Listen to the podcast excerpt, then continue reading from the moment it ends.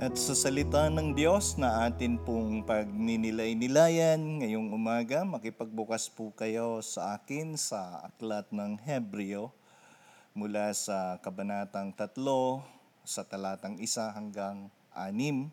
Uulitin ko po sa aklat ng Hebreo mula sa kabanatang 3 sa talatang 1 hanggang 6. Tayo pong lahat ay tumayo bilang paggalang sa salita ng Diyos.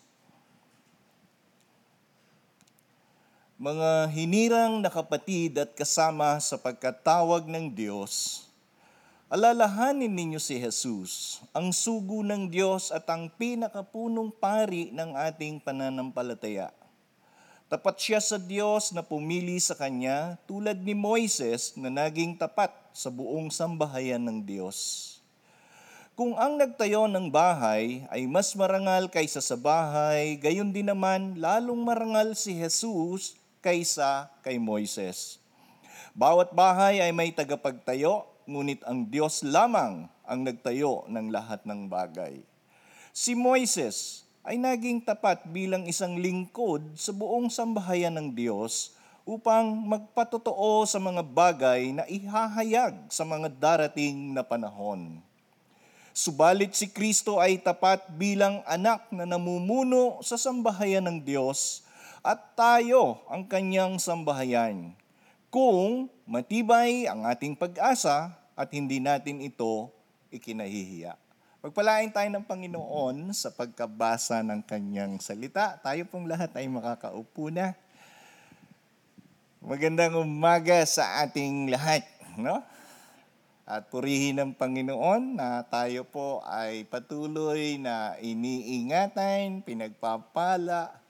Uh, kahit po sa gitna ng pandemic, nakita ko yung sigla no, ng mga anak ng Diyos. At naniniwala po ako na walang pandemic na makapaghihinto sa gawa ng Diyos sa ating mga buhay. Naniniwala ba kayo doon? No, kasama po doon na pati ang kanyang salita ang nagpapatatag, nagpapatibay at patuloy na uh, humuhubog sa ating kaisipan para makilala natin ng mas malalim pa at maliwanag kung sino ang ating Panginoong Diyos. Kaya ngayong umaga, napakaganda po natin ating paksa. Magpapatuloy tayo sa ating serye sa aklat ng Hebreo. No? Napakaganda ng aklat ng Hebreo uh, sinasabi po ng mga sumulat o sinasabi ng mga nag-aaral ng Biblia na kung gusto ninyo makilala ang Panginoong Heso Kristo, dito ninyo makikita sa aklat ng Hebreo ang pinakamaraming mga salita na nababanggit tungkol sa ating Panginoong Heso Kristo. Kaya habang binabasa po, binabasa ko ito, pinag-aaralan kasama ng aking mga kapatid, every Monday nagmi-meeting kami ni na Elder Ariel at ni na Pastor Ed, lalong nagiging napakalinaw kung sino ang ating Panginoong Heso Kristo mula sa paksang ito. Kaya ngayong umaga mga kapatid, bago yung mensahe, may nabasa ako kaninang umaga after kong magmuni-muni ng salita yung isang kababata namin no, sa Buhi, which is nakatira na siya sa Laguna, kaibigan siya ng asawa ko, and kabab- kababata na rin at the same time. Tapos nabasa ko yung kanyang note dun sa, sa isang pinost niya sa FB. Sabi niya, um, nalulungkot siya na yung kanyang mother-in-law ay pumanaw this day, no? Pumanaw na. Kaya lang sa bandang ibaba, siya naman ay nalulugod. Bakit? Kasi nakasulat doon, dahil tinanggap niyo ako sa inyong pamilya. So, maganda naman ng family nila sa buhi. Pero nung siya po ay nagpamilya na, nagkaroon na ng asawa at mga anak, appreciated niya yung pagmamahal ng kanyang mother-in-law. So nalulungkot siya dahil pumanaw na, pero sa ganun pa mang kalagayan, natutuwa siya dahil doon sa pamilyang iyon ay parang naka-experience siya ng pagmamahal, uh, appreciated siya, and at the same time, na-enjoy niya yung kanyang pagiging uh, nanay, no? Uh, asawa ng, ng anak nung pumanaw. So kung titingnan natin, gaano kahalaga ang pamilya o ang sambahayan? So pag-aaralan natin ngayong umaga, mga kapatid, ang sambahayan ng Diyos, no? Ang sambahayan ng Diyos na kung saan ay napakamahalaga kahit sa mga Hudyo. Kaya nung ma magkaroon ng kasaysayan o nakita sa kasaysayan na itong si Moses ay tinawag ng Diyos upang pangunahan ng bayang Israel, tinawag silang sambahayan ng Diyos at doon natin makikita kung paano pinahahalagahan ng mga Kristiyanong Hudyo na sila ay bahagi sa plano ng Diyos at tinawag silang sambahayan ng Diyos dahil sa pagtugon ng kanilang nangungunang leader na si Moses. So ngayong umaga, pag-uusapan natin ito sa ating paksa. No? Ang pamagat po ng ating paksa, okay, pakilagay yung ano natin, yung ating ano, aha, yan, oh, kahigitan ni Kristo kay Moises. Yan ang ating magiging paksa ngayon. Sa inyo po mga bulletin, nakasulat po yan. Tingnan nyo na lang, no? Pag-usapan natin itong introduction. Na ang may akda ng Hebreo ay nagpahayag na si Heso Kristo ay anak ng Diyos at kung paanong siya ay walang hanggan at siya ay Diyos. Makikita nyo po yan, no? Doon sa mga nauna nating uh, pag-aaral sa unang bahagi ng Hebreo, napakatibay ng saligan kung sino at kung paano isinasaysay ng uh, sumulat ng Hebreo kung sino si Jesus Christ. Isinalaysay din ng sumulat na si Kristo ay sugo no? at punong saserdote para sa ating kaalaman ngayon.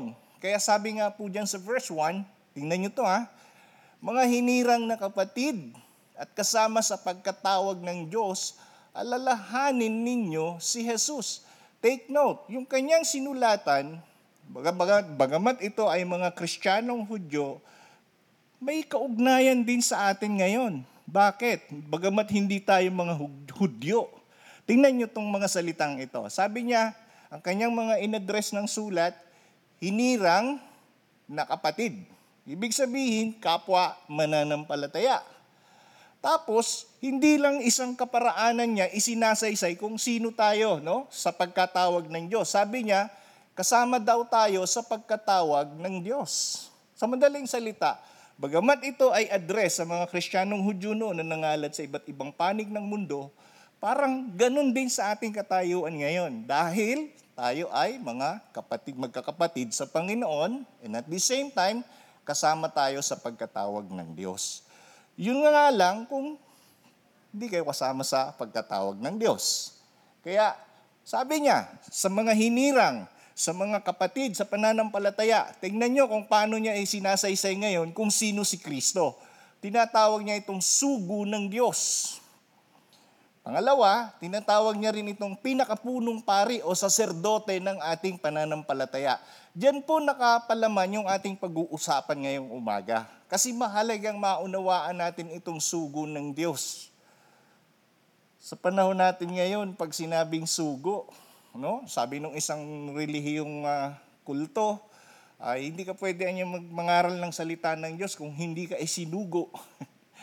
Yun ang pananaw nila. Pero tingnan natin sa Biblia kung sino itong sugo ng Diyos at kung bakit uh, isa sa mga titulo ng ating Panginoong Jesus ay ang sugo ng Diyos at tinawag din siyang pinakapunong pari o saserdote. Pag-uusapan natin yan. Balik tayo sa ating introduction. Tingnan nyo ito mga kapatid. Ang paliwanag natin dyan, ang sugo ay isang kinatawan o yung tinatawag na ambassador. Okay? Alam niyo na yan, ano? Limbawa, yung ambassador ng USA nandito sa Pilipinas. Pag kinausap mo yung ambassador ng USA, ikikwento niyan yung mga bagay tungkol sa Amerika. Ikikwento niyan yung mga bagay na nalalaman niya tungkol sa kanyang bansa. Hindi niya pwedeng ikwento yung iba't ibang bansa na hindi naman siya taga ron. Malinaw po. Kaya itong ating Panginoon, tinawag na sugo sapagkat siya ang kinatawan ng Diyos para sa atin para dito sa lupa, sa mga mananampalataya. Si Kristo ang kinatawan ng langit tungkol sa kaligtasan ng sangkatauhan. Hindi po natin yan mababago at walang kahit sino man ang kinatawan ng Diyos para ipaunawa sa tao kung sino ang Diyos. Bukod pa riyan, siya rin ang pinakapunong saserdote. Isa pang titulo ng Panginoong Hesus yan. Alam naman natin na sa lumang tipan, ang punong saserdote ang siyang nakakapasok lang sa dakong kabanal-banalan na siya ang namamagitan, nag-aalay ng mga handog na iaalay para sa kapatawaran ng Israel. Alam natin yan, naalala ninyo sa book of Exodus, ngayon, itong ating Panginoong Jesus, tinawag din pinakapunong saserdote. Ano ba ang punong saserdote? Ang punong saserdote na mula sa Diyos na namamagitan para sa mga mamamayan at naghahandog ng alay. Alam naman natin lahat, mga kapatid, kung ano ang inialay ni Jesus para ang tao ay mapatawad sa kasalanan. Kaya po siya yung pinakapunong saserdote natin na hanggang ngayon nasa kanan ng ating Panginoong Diyos. Okay? So malinaw yan. Kaya, si Kristo ang kinatawan ng langit para sa sangkatauhan kung kaya't siya rin ang kumakatawan sa mga taong ligtas na katulad natin sa ilalim ng kagandahang loob ng Diyos. Malinaw mga kapatid, dito pa lang sa introduction na iintindihan na natin, sino si Kristo? Tinawag siyang sugo, tinawag siyang pinakapunong saserdote, na anong kanyang kalagayan? Siya ang kinatawan ng Diyos para sa atin, at tayo namang mga makasalanan, siya ang kumakatawan para tayo makalapit sa Diyos. Linaw? Kaya masyadong, masyado na nating naiintindihan ngayon na hindi pala relihiyon ang paraan ng Diyos. Hindi pala yung ating mga mabubuting gawa ang paraan ng Diyos para tayo makalapit sa Kanya. Kundi walang iba kundi ang ating Panginoong Heso Kristo. Bakit ganon? Kasi nung panahong iyon, yung mga Kristiyanong Hudyo na ito na sinulatan ng, ng, ng sumulat ng Hebreo, nanganganib na iwan yung kanilang pananampalataya kay Kristo. Eh bakit nga, Pastor? Eh kasi nung panahong iyon, persecuted sila. Pangalawa, yung Roman government na sa ilalim ng imperyo ng Roma, lahat ng mga relihiyon kinikilala maliban sa pagiging Kristiyano o Kristyanismo. Eh napakahirap, ano? Parang kontrabida yung mga Kristiyano nung unang panahon sa panahon ng mga Roman government. Kaya mapapansin nyo, maraming mga Kristiyano during that time, pinanghihinaan ng pananampalataya dahil sa persecution. Gusto na nilang iwan. Gusto na nilang bumalik sa Judaismo. Parang ganun din sa ating katayuan ngayong panahon. Ayaw nang sumimba, ayaw magbasa ng Bible kasi lagi iniisip yung problema. Problema sa kabuhayan, problema sa pangangailangan, problema sa COVID, Di ba? Ang daming taong napapraning. Eh, napakasimple lang eh. Balik ka lang sa basic, makikilala mo at malalaman mo kung anong plano ng Diyos. Now, let us continue sa ating paksa, no? Sa unang bahagi ng sulat ay inihayag ng sumulat na ang ating Panginoong Heso Kristo ay nakahihigit sa mga propeta at mga anghel. So napansin niyo yan sa first part, chapter 1, no? Napansin niyo yon kung paanong ipinakilala si Jesus na higit siya sa mga propeta, higit din siya sa mga anghel, na kung saan masyadong pinahahalagahan ito ng mga Jewish Christian nung araw. Then, inilantad din ng may akda na si Kristo ay mas higit na mabuti kesa kay Moises. Higit siyang mabuti. Kasi mga Hudyo nung araw, masyado nilang kinikilala si Moses sa kanilang kasaysayan. Tama nga naman, hindi naman hindi naman mapapasubalian na si, si Moses ay ginamit ng Diyos. Kaya lang, gusto nang sumulat, maunawaan nila kung sino si Moses sa kasaysayan at kung sino si Kristo na siyang may akda ng lahat ng bagay. Alright? Kaya ngayon, itong si Moses, ang pinakarespetadong imahe sa kasaysayan ng mga Hudyo. Napaka, pag, napakalaki ng kanilang pagpapahalaga kay Moises. Para sa kanila, wala nang maihahalin tulad kay Moises. Okay lang yon. Pero sa ating mga disipulo ni Kristo, sa lahat ng mga tao na sumasampalataya kay Kristo, walang sino man ang pwedeng maipantay sa Kanya. Yun ang mahalaga. Kaya ang tanong, bilang mananampalataya, gaano mo kilala si Jesus at paano mo siya pinahahalagahan sa iyong buhay? Kasi kung hindi mo siya pahahalagahan, at hindi mo siya kilala sa buhay mo, may tendency, baka hindi ka totoong mananampalataya, or possible, ikaw ay mahinang mananampalataya. Kaya ngayon, tatlong prinsipyo ang ating pag-uusapan. Bakit mahalaga na maunawaan natin na higit si Kristo kay Moises? Tatlong prinsipyo, tatlong bagay. Una, pansinin natin sa ating paksa, parehong si Kristo at si Moises ay matapat sa kani-kanilang sambahayan. Hindi natin mapasusubalian yan. Yung sambahayang tinutukoy dito mga kapatid, hindi ito pamilya. No? Kundi yung sambahayan ng Diyos. Sa panahon ni Moses, Israel ang ginamit ng Diyos bilang kanyang sambahayan. Sa ating panahon ngayon, mga Kristiyano o ang iglesia. Tuloy natin. Si Kristo ang sa iglesia. Ayan o. Si Kristo ang sa iglesia at si Moises naman ang sa Israel. Yan. Nandiyan yan na lahat yan. Subalit alam nyo ba na si Kristo ay taglay ang kaluwalhatian kesa kay Moises. Bagamat si Kristo ay nagkatawang tao, hindi nawawala ang kaluwalhatian ng Diyos sa kanyang buhay.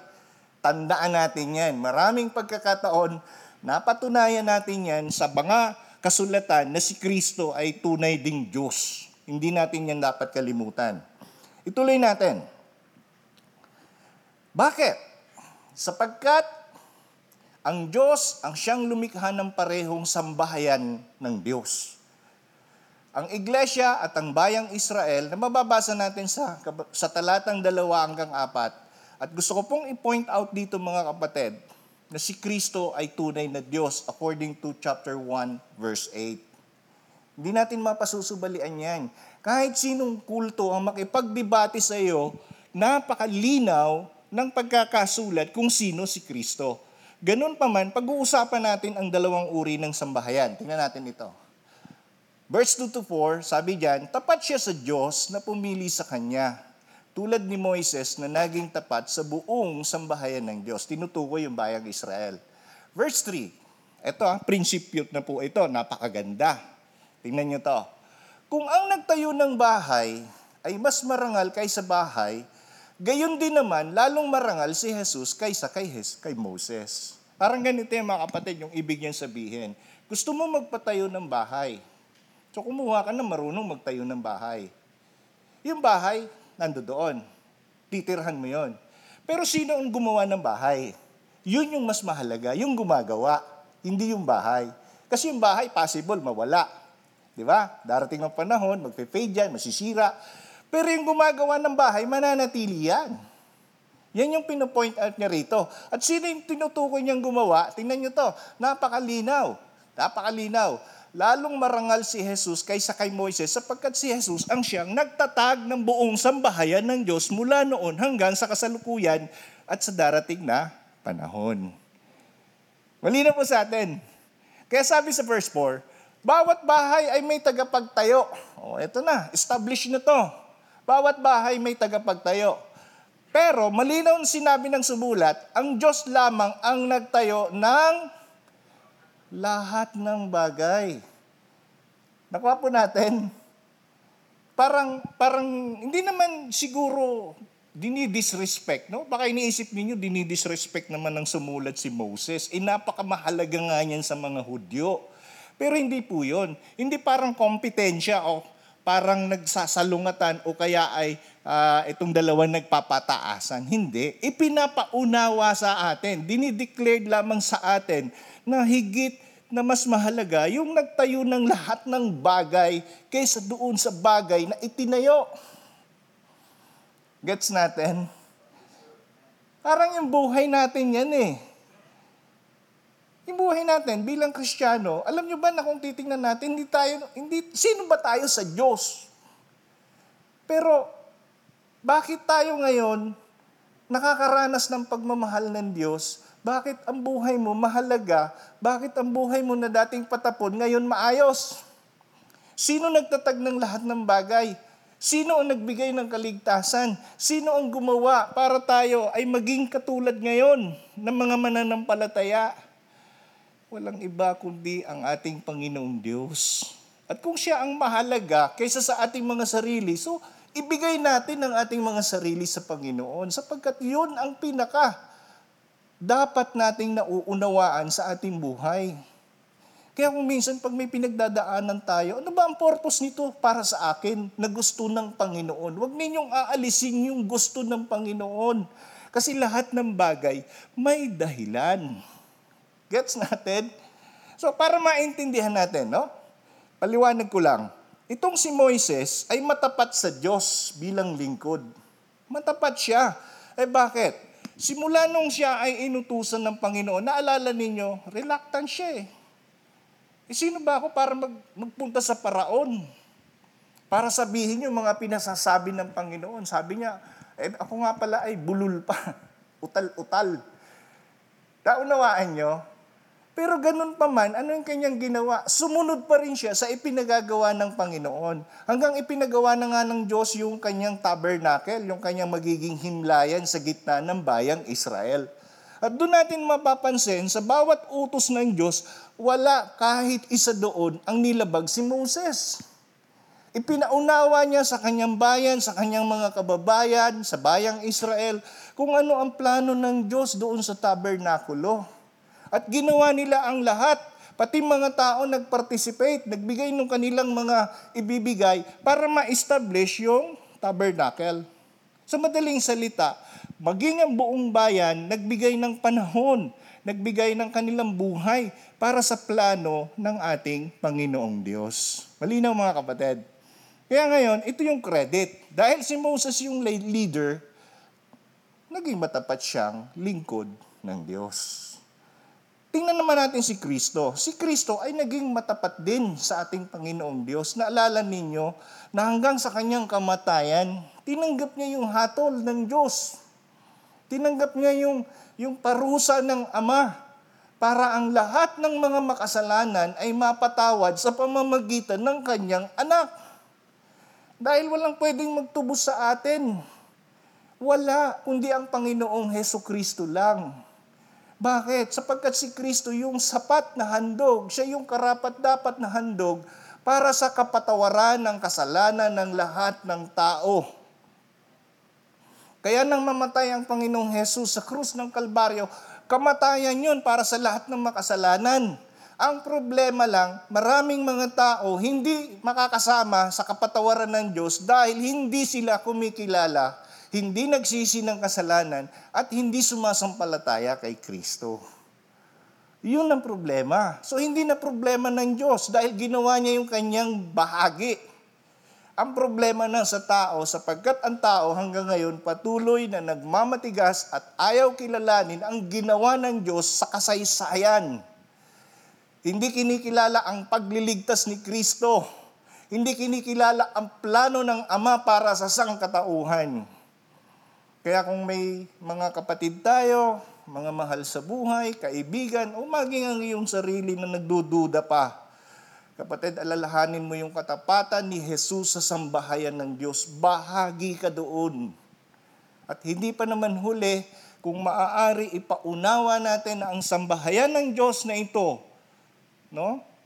Ang sambahayan ng Diyos na kanyang itinatatag, walang iba kundi ang iglesia, ang kanyang layunin at ang kanyang plano ay mapabuti ang lahat ng mga taong ito.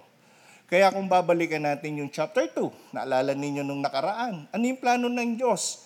Ngayong mundo, yung mundo, papalitan, magiging mas maayos yung mundo, at makakasama doon ang lahat ng mga hinirang ng Diyos na katulad nating sumasampalataya kay Kristo. Napakaganda, di ba? Kaya kung ngayon halimbawa medyo na stumble ka dahil dahil may kapatid kang medyo hindi pa umaakma sa gusto ng Diyos, magtiis ka lang kapatid. Kung medyo yung sarili mo nag-struggle ka dahil very weak ka pa, tiis ka lang, paglabanan mo, maging matatag ka sa salita ng Diyos. Bakit? Dahil someday, tayo-tayo pa rin na magkakasama doon sa kaharian ng ating Panginoong Diyos. Kaya dapat ngayon pa lang maging masaya tayo, no? Hindi tayo dapat naghahanapan ng kasiraan, hindi tayo dapat nag, nagtuturuan, dapat tayo nagtutulungan, nagpapalakasan, nagmamahalan bilang tunay na pamilya ng Diyos. Bakit? Sapagkat mula noong unang panahon hanggang sa kasalukuyan at sa mga darating na panahon, ang sambahayan ng Diyos ay patuloy niyang pahahalagahan. At hindi niya yan kailanman iiwan sa kung saan. Amen? Napakasarap maging anak ng Diyos. Gusto niyo yon? Gusto niyo nararamdaman na kayo ay anak ng Diyos? Yung iba kasi nakakalimutan yan eh. Ay, anak pala ako ng Diyos.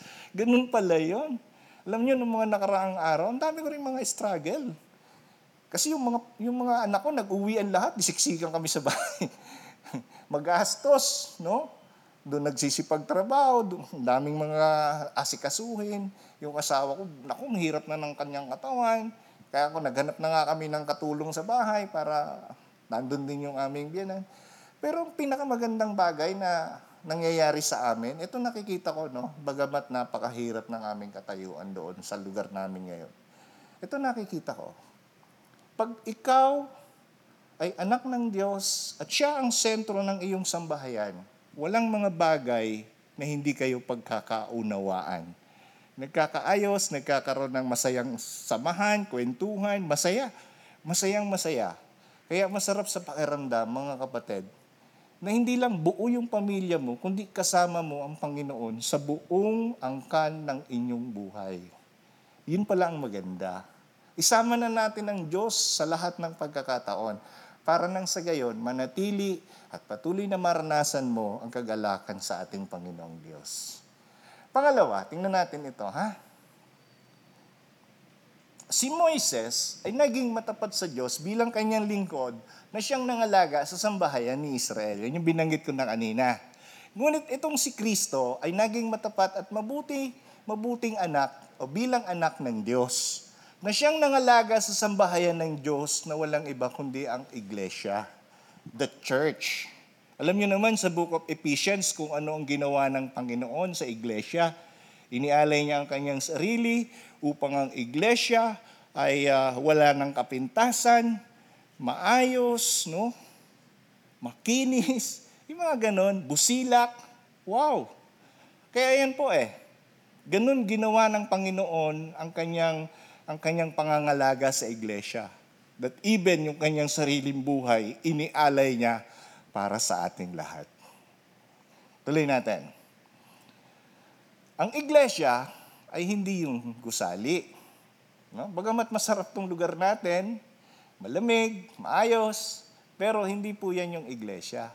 Sino pala yon? Kundi samahan ng mga pinapaging banal ng Diyos. Take note the word pinapaging banal. Sa English, sanctified. Sinasanctified ng Panginoon. Pinapaging banal. Huwag ninyong kakalimutan yan.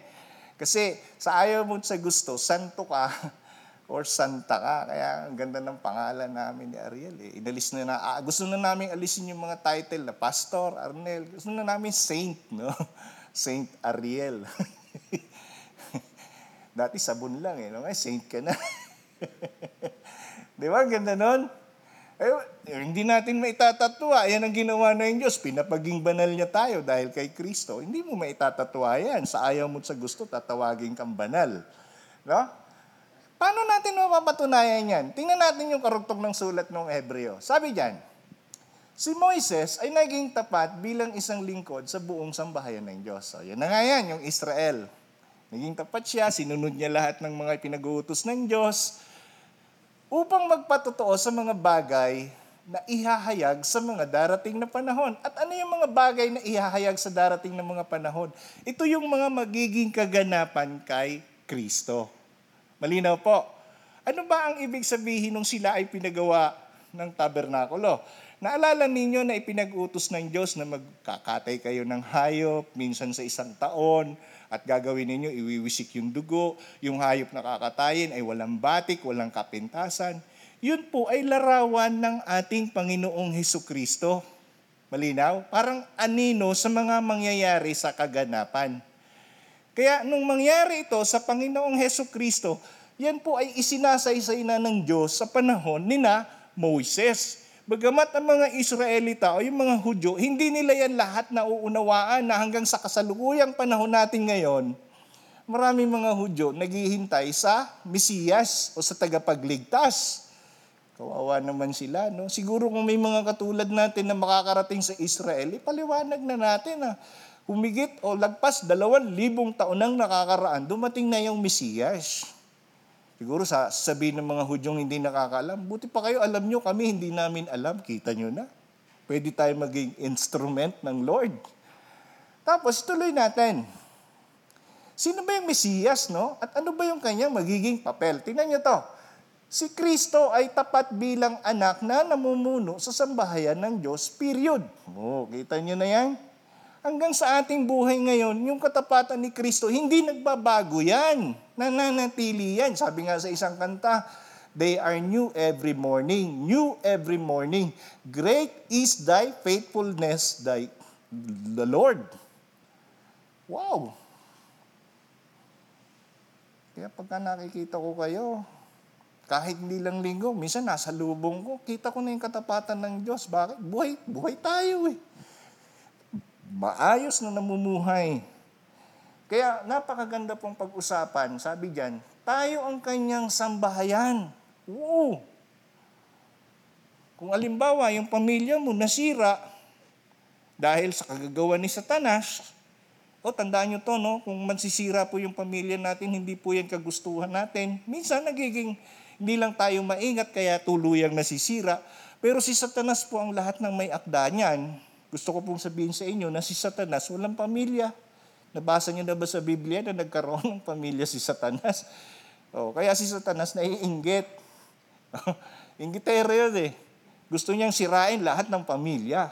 Lalo na ang pamilya ng Diyos. Oh, kaya tayo mga kapatid, kung gusto natin ng maayos na pamilya, kung bagamat nasira yung pamilya natin dito sa lupa, yung pamilya ng Diyos walang makasisira niyan kahit sino. Tingnan nyo to. Tayo ang kanyang sambahayan.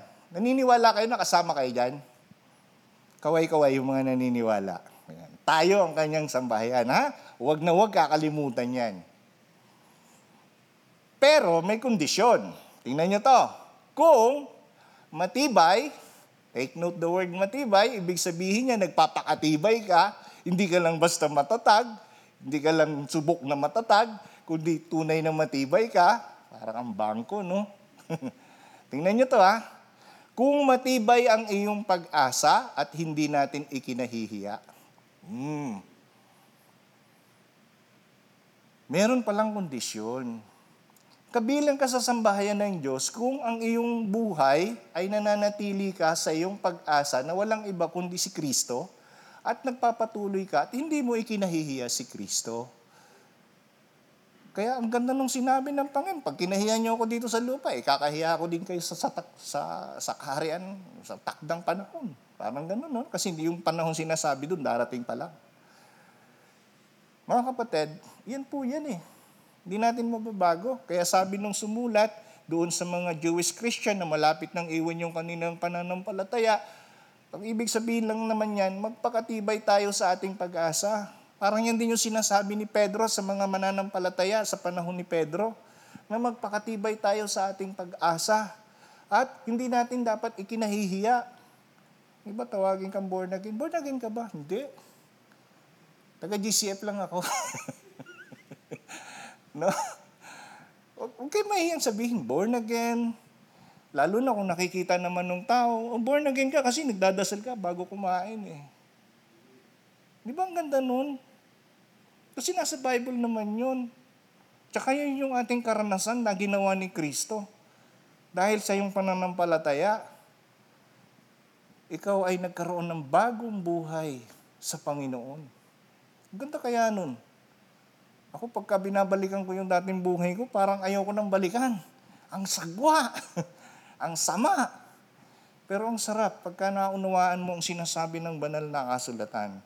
Kaya dito natin maiintindihan na si Moises bilang lingkod ng Diyos ay naging daan upang ihanda ang paparating na anak ng Diyos. At hindi natin yan pwedeng pasubalian, mga kapatid. Ganun pa man, tingnan nyo to ha, ang bunga ng katapatan ni Kristo sa kanyang sambahayan ay kaligtasan sa ating mga sumasampalataya. Are you happy? Masaya ba tayong ganon?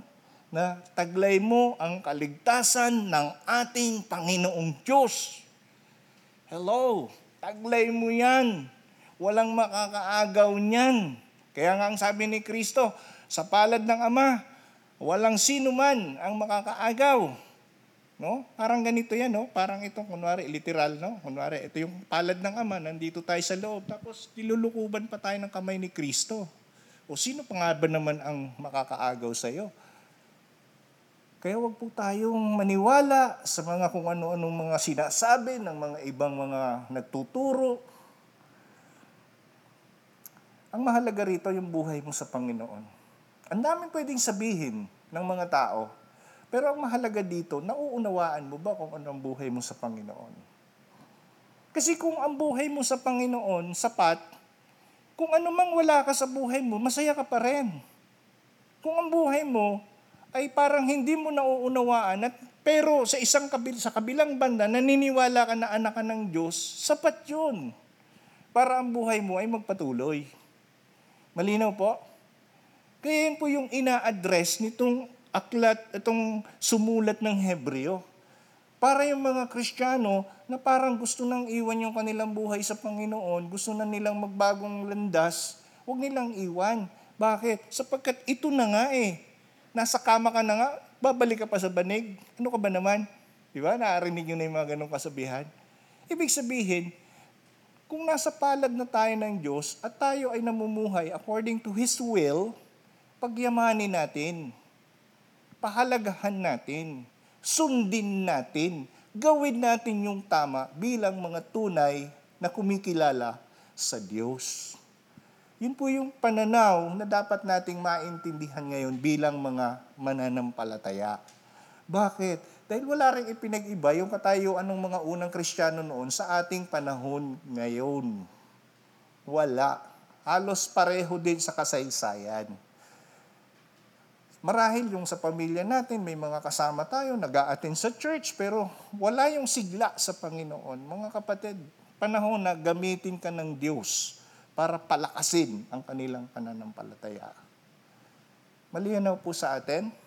Kaya nga dito sa pangalawang bagay na to na gusto kong i-emphasize, tayo ay samahan ng mga pinapaging banal ng Diyos. Kung banal ka sa harapan ng Diyos, be it manatili kang banal, manatili kang nakatayo sa iyong pananampalataya kay Kristo. Ano man ang katayuan natin sa buhay, ano man ang kalagayan natin sa buhay, hindi yan nalilihim sa Diyos. Mananatili at mananatili ang plano ng Diyos at walang sino man ang pwedeng makahadlang niyan.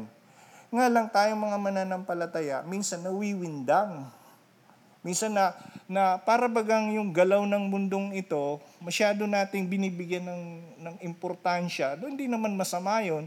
Pero ang tanong dyan, yung bang mga nangyayaring iyan, inire-relate mo ba yan sa salita ng Diyos? May narinig pa akong isang nangangaral kaninang umaga kasi ngayon daw yung panahon ng end times. Natatawa na lang ako eh. Alam niyo yung end times, mangyayari talaga yan kahit hindi hindi natin kahit anong gawin nating paghadlang, mangyayari at mangyayari. Sa Biblia po, yung katapusan ng mga panahon, hindi lang yung panahon na kung saan matatapos na itong mundo, kundi yung ginawa ni Jesus sa krus ng Kalbaryo. Yun po yun, ipinahayag yun sa mga hula at nagkaroon ng kaganapan sa panahon ng ating Panginoong Heso Kristo. Yun din po yun. Kaya lang, ang gusto ng Diyos, manatili tayo sa kung ano yung kanyang layunin. Hindi tayo manatili sa kung anong iniisip ng mundo para tayo ay malito o kaya mawala sa ating mga landas patungo sa direksyon ng ating Panginoon. Kaya yung ibang hirap, ano, nagba-backslide pa. Ang hirap nun. Kasi, napaka, gusto ko po sabihin sa ating lahat mga kapatid, na kung ikaw nakaranas na ng pagmamahal ng Diyos, pagyamanin mo na yung pagmamahal na yan. Matuto kang makontento sa pagmamahal ng Diyos.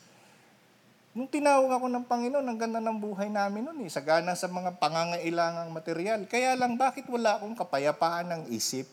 Yun yun eh. Bakit? Meron naman ako ng mga bagay na material, masipag naman ako, lahat ginawa ko para sa pangangailangan ng pamilya ko. Pero bakit parang kulang? Hanggang tawagin ako ng Panginoon, hanggang ako ay tumugon sa kanyang panawagan at binasa ko yung kanyang salita, naunawaan ko kung sino ang Diyos at kung ano ang plano niya sa buhay ng tao. Sapat sa akin yun para sumunod sa Panginoon. At ito po, naging bunga hindi ko po ito pinangarap na tumayo sa inyong harap at sabihin kong mga bagay na ito. Bakit nangyari? Kasi ito ang gusto ng Diyos para sa aking buhay. Kaya doon ko nasabi sa asawa ko hanggang kamatayan. Hanggang kailangan ako ng Panginoon, gagawin ko kung anong gusto niya. Ipagpapatuloy ko sino man ang humadlang, hindi ako natatakot sa anong mga adlang. Pero ipagpapatuloy ko alang-alang sa Panginoon. At sabi nga ni Pablo, kung siya man ay nabubuhay sa mundo, hindi na yung kanyang buhay, kundi ang buhay niya sa Panginoon ang higit na mahalaga. Malinaw po mga kapatid. Kaya dito sa pangatlo, tingnan niyo to ah, napakaganda nito. Sana kasama tayo rito. Ang mga tunay na mananampalataya ay kabilang sa sambahayan ng Diyos, ang iglesia. Ang isang katibayan nito sila ay sama-sama hanggang huli o hanggang sa wakas. So walang iwanan, no? Kahit ilan lang tayo rito, walang iwanan. Darating naman ng panahon, mapupuno natin itong mga upuang ito. Malay nyo, mangyari yung panahon niyo, wala na akong buhok, no? O kaya, hindi na ako, hindi na ako nakakatayo rito dahil mahirap nang tumayo. Nakaluhod na lang. Naka-wheelchair na lang. Hindi natin alam. Basta ang mahalaga, magpapatuloy tayo. Sa makatwid, ang hindi tunay, nilagyan ko pa ng English, baka hindi nyo maintindihan yung hindi tunay, fake, na mananampalataya ay maglalaho sa kanila ang mag- magandang balita or the gospel. Ang ibig sabihin po ng gospel, yung ang ating Panginoon no, ay nag-alay ng kanyang sarili, And then, namatay, muling nabuhay, pagkaraan ng ikatlong araw, at maraming nakakita. Saan natin mababasa yan? 1 Corinthians chapter 15, makikita niyo yan. Yung pinakamahalagang bagay na yan, sa mga hindi totoong mananampalataya, unti-unti yan mawawala. Ha? Kaya kung ikaw ay totoo, pakiramdaman mo yan kung nawawalan ka ng kasabikan kay Kristo kung nawawala yung kasabikan mong maunawaan yung mga ginawa ni Kristo. Kaya ulitin ko, nas narinig ko kay Pastor Ed, kapag kasawa ka na sa gospel, magtanong-tanong ka, mag-isip-isip ka sa sarili mo. Baka hindi ka totoong kristyano o hindi ka totoong ligtas. Alright? Subalit ang totoong mananampalataya ay mananatili at pinagyayaman niya yan hanggang sa huli, hanggang wakas. Tingnan niyo ang verse 6 ha. Subalit si Kristo ay tapat bilang anak na namumuno sa sambahayan ng Diyos. At tayo ang kanyang sambahayan kung matibay, ibig sabihin mananatili ka ang iyong pag-asa at hindi natin yan ikinahihiya. Oh, binaliwanag ko na nga yan kanina eh. Kung nananatili ka doon kapatid, magala ka, magpakasaya ka, sapagkat nananatili ang ating Panginoong sa ating buhay at kahit kailan hindi kanyan iiwan. Kuy daw lang po tayo sa sinasabi ng ibang grupo na ang kaligtasan nawawala. Hindi po. Kasi ang Diyos everlasting. Doon sa mga totoo na sumasampalataya kay Kristo, hindi nawawala kailanman ang kaligtasan. Yan po yung katotohanan. Bakit, Pastor? Eh siya yung nagbigay eh. Kung tao, pwedeng mawala. Kung tao lang ang nagbigay. Huwag kayong malilito dyan kasi yung iba kinokote pa yung buhay ni King Saul. Si Saul niya, pinananahanan ng Espiritu Santo tapos aalis, babalik, aalis. Nung panahon iyon, pwede siguro. Pero sa panahon natin ngayon, wala ka nang mababasa sa New Testament na ang totoo na nagtaglay ng banal na Espiritu ay iniiwan pa ng Espiritu Santo. So, ano yung mga sitwasyon na parang minsan malamig ka sa Diyos, minsan wala kang gana magbasa, minsan kung ano-ano pang pangangatwiran natin, yung iba nagtatampo pa sa Diyos. Kapatid, hindi dapat tayo ganon. Dahil ang totoo, na na kay Kristo, kahit kailan, takot kang mag, matatakot kang gumawa ng mali sa harap ng Diyos. No way na magtatampo ka sa Diyos. No way na sasabihin mo, hindi na muna ako mag sa church kasi nabubuisit ako sa pastor namin. No way. Kasi hindi si Kristo ang sentro ng buhay mo. At ang totoong ligtas, hindi ganun ang pananaw sa buhay. Malinaw mga kapatid. Kaya kung totoo ka, pati salita ng Diyos, kasasabik, kasasabikan mong basahin araw-araw. Para bagang yung, yung mga teleserye, hindi mo pinagsasawaan. Yung mga Koreano nga nakakabuisit dahil pati yung mga lalaking Koreano mukhang babae na rin. Ano? Sa akin lang yun, ang pananaw ko lang yun. Ang kikinis ng mga muka. Pag tiningnan mo, mukha na rin silang babae. Yung babae at saka yung lalaki, hindi mo na alam kung sino yung totoo, no? Hindi ko alam kung bakit ganun sila kakikinis. Hindi naman ako galit doon. Teleserye naman kasi yun eh. Yun naman sila eh. Hindi yan kinasasawaan ng maraming Pilipino. Pero yung pagbabasa ng Biblia, ilang oras lang pagsasawaan mo. Hello, sino ka ba? Anak ka ba talaga ng Diyos? Alam nyo, pagka ang salita ng Diyos, inalis mo sa buhay mo, parang inaalis mo unti-unti yung sustansya ng iyong kaluluwa. Parang inaalisan mo yung kaluluwa mo na maging masigla. Parang pinagmamalupitan mo yung kaluluwa mo. Kaya ang salita ng Diyos mahalagang pinag-uusapan. Ang salita ng Diyos mahalagang hindi lang maunawaan, kundi nakikita sa buhay. Ang salita ng Diyos dapat minamahal. Hindi, hindi dapat binabaliwala. Ang salita ng Diyos hindi lang para sa mga manggagawa ng Panginoon. Ang salita ng Diyos para sa lahat ng mga anak ng Diyos. Amen? Ang salita ng Diyos ay para sa kanyang sambahayan. Ang salita ng Diyos ay dapat pinaninindigan kahit sinong kulto magturo sa iyo at tinatalon-talon-talon yung verse. Iwanan mo yan dahil bina, pinipilipit nila ang salita ng Diyos.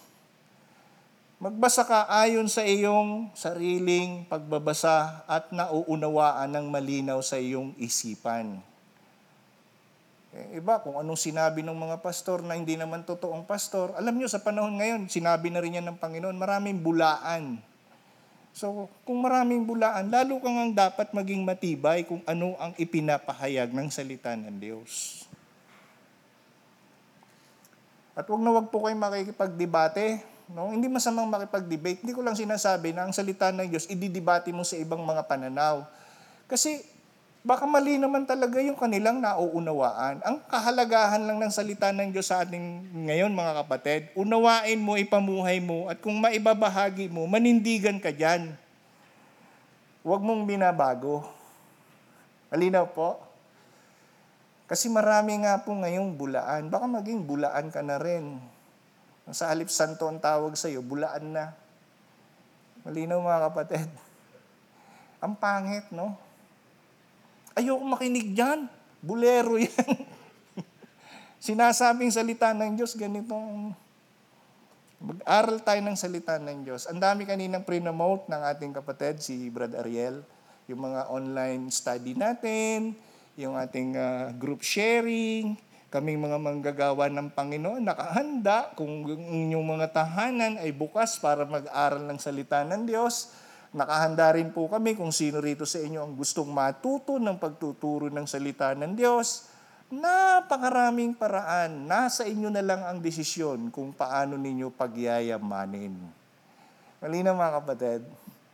Yan lang katuwang isipin, kapag ka may isang bagay kang natutuklasan, tapos yung natuklasan mo, pinagyayaman mo, inaalagaan mo, parang nagtatanim ng halaman, na nung una, maliit pa siya, nung lumaki na, gumaganda na, inaayusan mo, hanggang kinakausap mo araw-araw. Pagkatapos isang araw, makikita mo may bunga na, namumulaklak na. Sobrang nakakatouch yung ganun. Ang salita ng Diyos, higit pa doon. Higit pa. Ang karunungan, ang kalakasan, ang biyaya ng Diyos, lalo mong mararamdaman kapag ka ang salita ng Diyos buhay na pumapasok sa iyong kaloob-looban. Kaya ang ganda, no? So sana kung medyo hindi kayo nagbabasa ng salita ng Diyos ngayon, aralin ninyo na magbigay ng panahon. Ah, ang challenge ko po pala sa mga young people namin, ganito yan. Napakamahalaga baga ng ikapo. No? Akala ng iba yung pag-iikapo, pera-pera lang pinag-uusapan.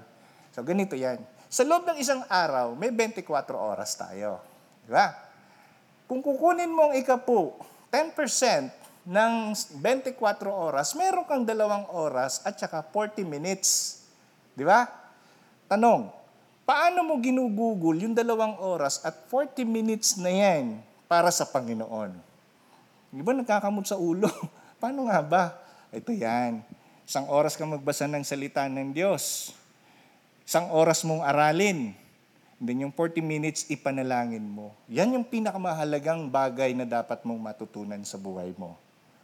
Alam ko mahalaga ang ating mga ginagawa. Busy, busy tayong mga tao eh. Pero pag inuna mo ang Diyos, anong sabi ng, ng uh, Matthew chapter 6 verse 33? Pagka inuna mo ang kanyang kaharian, no, ang kanyang kaluwalhatian, lahat ng bagay ay, ano nga? Ano nga? idaragdag sa atin ng Panginoon. Kita nyo? Promise po ng Lord yon. Kaya nga, kung titingnan mo yung context, ang laging ninyong mababasa doon, huwag kayong mabagabag. Bakit nababagabag? Kasi walang panahon sa Diyos. Walang panahong pag-aralan ang salita ng Diyos. Walang panahon unawain ang mga bagay na inihahayag ng Diyos. Kaya kung nababagabag kayo, ayan, nagkakasala na tayo.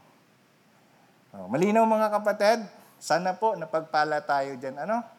So, ito ay dapat pagyamanin hanggang wakas. Ito po ang magandang pinakamaganda, maganda na pinakamaganda pa na maipamamana natin sa lahat ng ating mga kakilala. Alright? So, pagsasabuhay na tayo, nahaba na ng aking mga nasabi. JB, ayaw na. Yan. So, number one, uulitin ko lang po, parehong sugo at punong saserdote si Kristo sa ating kapahayagan. No? Siya ang kinatawan ng langit sa atin at siya din ang kumakatawan. Take note the word, representative, no? Or ambassador, kumakatawan sa atin doon sa langit. Siya ang perpektong tagapamagitan. Siya ang mediator. Kaya wala pong mediatrix. Alam niyo yung mediatrix? Oo, doon sa Naga, kilalang kilala yung mediatrix eh, pagka gusto nyo magpagamot. Kasi hospital yun. yung mediatrix, ang ibig sabihin, namamagitang babae. Pag mediator, namamagitang lalaki. Ito namang uh, ah, RC, yung dati nating mga kinaanibang grupo, kaya nagkaroon ng mediatrix kasi daw doon sa Luke, ah, sa John chapter 2, si, si Mary ay namagitan ng maubusan ng alak doon sa kasalan sa Kana. At sabi ko, kalayo, dahil unang-una, hindi naman tungkol sa pananalangin yung context noon. No? Kundi yung unang himala na ginawa ni Jesus sa kasaysayan.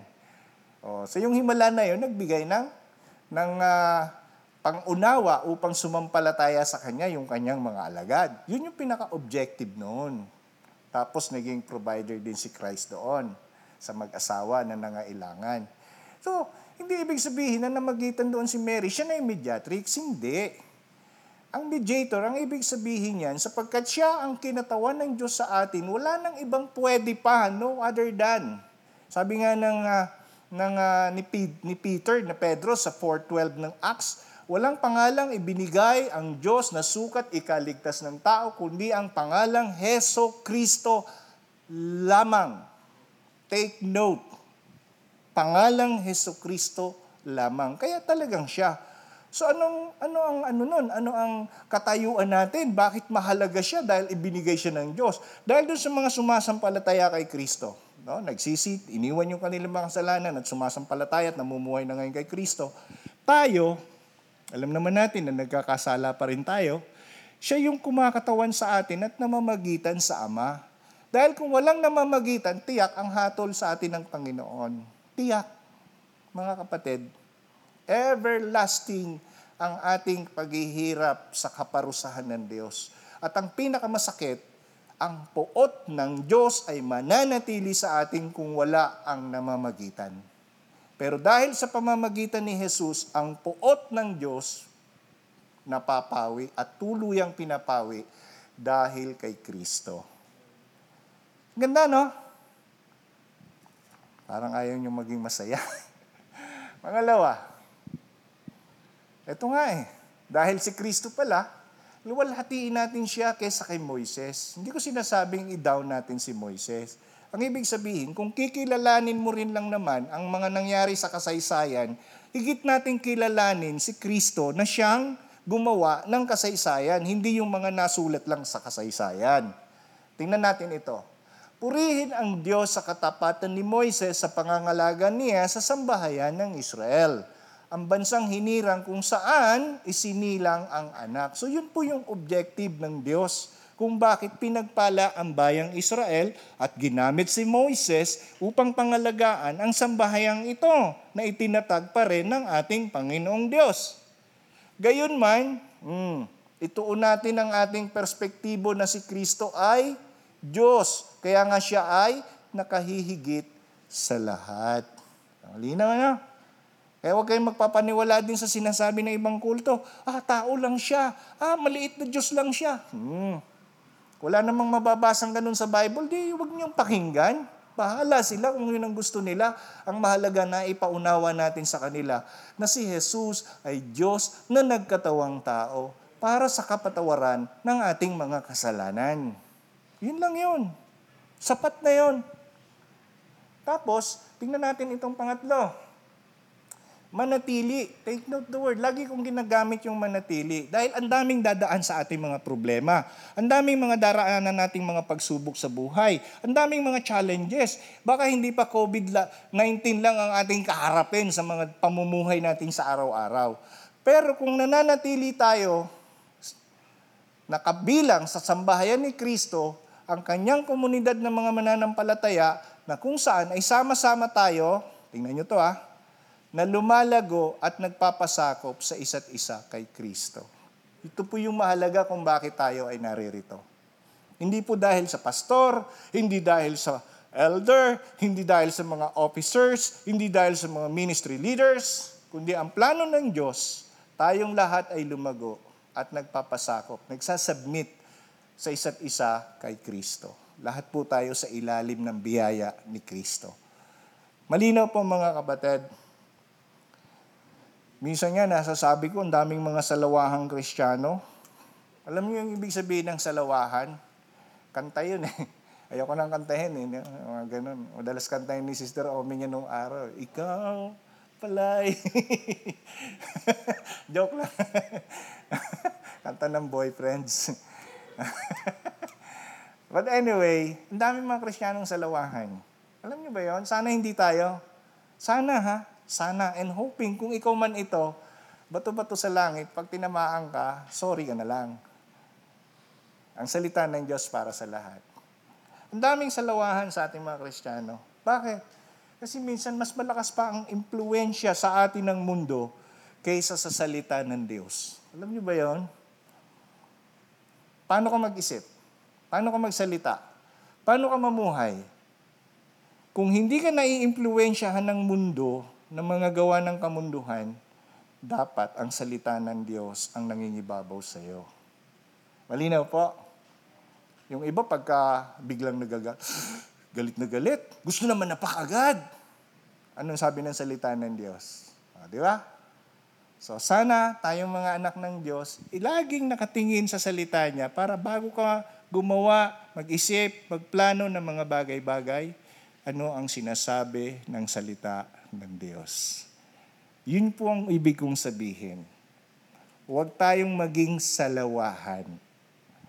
Ibig sabihin ng salawahan, hindi yung walang salawal, kundi yung ibig sabihin yan, taksil. Yan. Hindi marunong magmanindigan. Hindi kayang ipaglaban ang kanyang minamahal. So mga kapatid, hanggang dito lamang po ang ating pag-uusapan. At sana po sa susunod na Sunday, ay manatili tayong naririto. Uh, doon po sa ating mga growth group, manatili kayong dumadalo sa mga video conference natin. Makipagtalakayan tayo, magpatuloy tayo sa paglago. Konting oras lang naman yan. Yung teleserye, nakababad tayo sa TV, hindi tayo nagsasawa. Salita ng Diyos ang dapat nating maunawaan upang lalo nating maunawaan kung sino si Kristo sa ating buhay. Amen? So tayo pong lahat ay tumayo at magpasalamat tayo sa Panginoon. Ama naming banal, napakabuti niyo po sa aming buhay. Salamat po sa iyong mapagpalang salita na nagpaunawa kung sino ka baga sa amin at kung paano mo inihahayag ang inyong kadakilaan sa pamamagitan po ng mga salita mong ito na aming pinagnilay-nilayan. Napakalakas, napakarunong, napakamakapangyarihan ng inyong uh, pangungusap sa aming puso. At alam po namin na ang nagiging masunurin ang siyang pinagpapala mo. Kaya patuloy po na ang buhay namin ito, iniaalay namin sa inyo, mapang, mapagyaman namin ang mga salita mo sa aming puso't isipan upang ito po ay mahayag sa pamamagitan ng aming mga pananalita, mga ginagawa, at ng aming mga pinaplano sa araw-araw. Akin pong itinataas sa iyo ang mga kapatid kong ito, anuman ang kanilang mga source of income o ang kanilang mga hanap buhay, Lord, katagpuin niyo po, ipaunawa niyo na ang mga biyaya ay nagmumula sa iyo.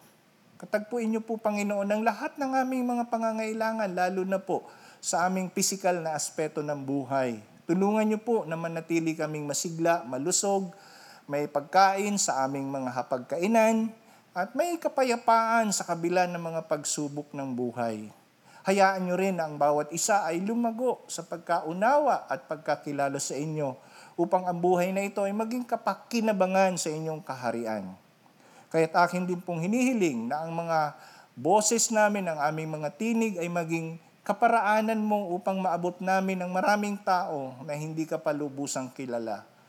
Turuan niyo po kami na maging matapat na nagpapahayag ng inyong kadakilaan at ng inyong kabutihan sa aming buhay na sa pamamagitan ng pagsisisi sa kasalanan at pananampalataya kay Kristo, sapat upang maranasan namin ang kaligtasang inilalaan mo para sa lahat. Kaya't amin din pong dinadalangin ngayon maging ang aming bansa na kung anuman ang mga suliranin, ang mga bagay na hindi ka nais-nais, patuloy po na patnubayan nyo ang aming mga leaders. Patnubayan nyo po na sila'y patuloy na maglingkod sa bayan na, na may takot sa iyo at handang sundin kung ano ang dakilang kalooban mo. Ganon din po, patnubayan nyo maging ang lahat ng mga mamamayang Pilipino upang nang sa gayon ang buhay namin ay manatiling nakasalig sa inyong plano at sa inyong layunin Pagpalain niyo po ang aming bansa, lubusan na pong mapawi na ang anumang takot sa COVID-19 at kung hindi man po ay magkaroon ng uh, mga gamot upang ang karamdamang ito ay tuluyan ng mapawi. Hinihiling ko rin po na kung may mga kapatid, mahal sa buhay, kaibigan kami na nasa banig ng karamdaman, sa pangalan ng Panginoong Hesus ay aming ipinahahayag ang inyo pong pagkilos at pagpapagaling sa kanilang buhay. Kami po ay kumikilala sa iyo na ikaw din ay dakilang manggagamot. At kung tila may suliranin kami sa aming mga kalusugan, tulungan niyo po kami, O Diyos, na mawala ang anumang karamdaman na aming tinataglay. Kaya't patuloy nawa na ang aming pananampalataya sa inyo ay lalo pang maging matibay. Patuloy pong lumawig sa iglesyang ito ang tunay na pagmamahalan pagkakaisa at ang pagsunod sa dakilang kalooban mo. Patnubayan niyo po ang aming mga leaders, ang aming mga pastors, ang aming mga ministry leaders, ang aming mga elders at deacons. Ganon din po ang lahat ng miyembro ng iglesyang ito. Pagpalain niyo rin, Panginoon, ang lahat ng mga small groups o house churches na na-establish. Patnubayan niyo po ang lahat ng mga miyembro na makadalo sa mga pag-aaral at pagtitipon upang nang sa gayon ang aming buhay ay manatili pong nakasentro sa iyo. At umaasa din po ako na pagkatapos ng lahat ng bagay na nagaganap, ang buhay namin ito ay patuloy po na gagamitin nyo na magiging daluyan ng inyong pagpapala. Sa aming pag-uwi, manatili po na ang mga kamay mo ay manatili sa amin upang kami maging ligtas sa lahat ng aming mga gawain. Sa aming mga paglalakbay, manatili din po, O Diyos, ang kapangyarihan mo upang hindi kami masadlak sa anumang mga disgrasya o mga bagay na hindi ka nais-nais. At nawa, maraming mga kabataan sa iglesyang ito ang patuloy din po na nakakapamuhay ng naaayon sa inyong salita at sa inyong layunin. patuloy niyo pong balutin ng inyong proteksyon ang bawat pamilya ng iglesyang ito upang lang sa gayon anumang kilos o pagtatangka ng kaaway na sirain ng bawat pamilya, ito po ay inyo pong mapoprotektahan at malalayo ang bawat isa sa anumang kapahamakan. At muli, pinasasalamatan ka namin, dinadakila namin ang pangalan mo, itinataas ka namin, O Diyos. Napakabuti mo, napakasarap ng inyong pag-ibig sa aming madama, at patuloy po ang buhay namin ito ay ikaw ang siyang may control ng lahat. Salamat po muli Ama at sa inyo namin iaalay lahat ng kapurihan at kaluwalhatian. Sa Kanya na makapag-iingat sa inyo upang hindi kayo magkasala at makapaghaharap sa inyo ng walang kapintasan at may malaking kagalakan sa Kanyang kaluwalhatian sa iisang Diyos na ating tagapagligtas sa pamamagitan ni Heso Kristo ang ating Panginoon. Sa Kanya ang kapurihan, karangalan, kadakilaan at kapangyarihan mula pa noong una, ngayon, at magpakailan paman. Amen. Pagpalain po tayo ng Panginoon. Palakpakan po natin ng masigabong palakpak ang ating Panginoong Diyos. God bless po sa ating lahat.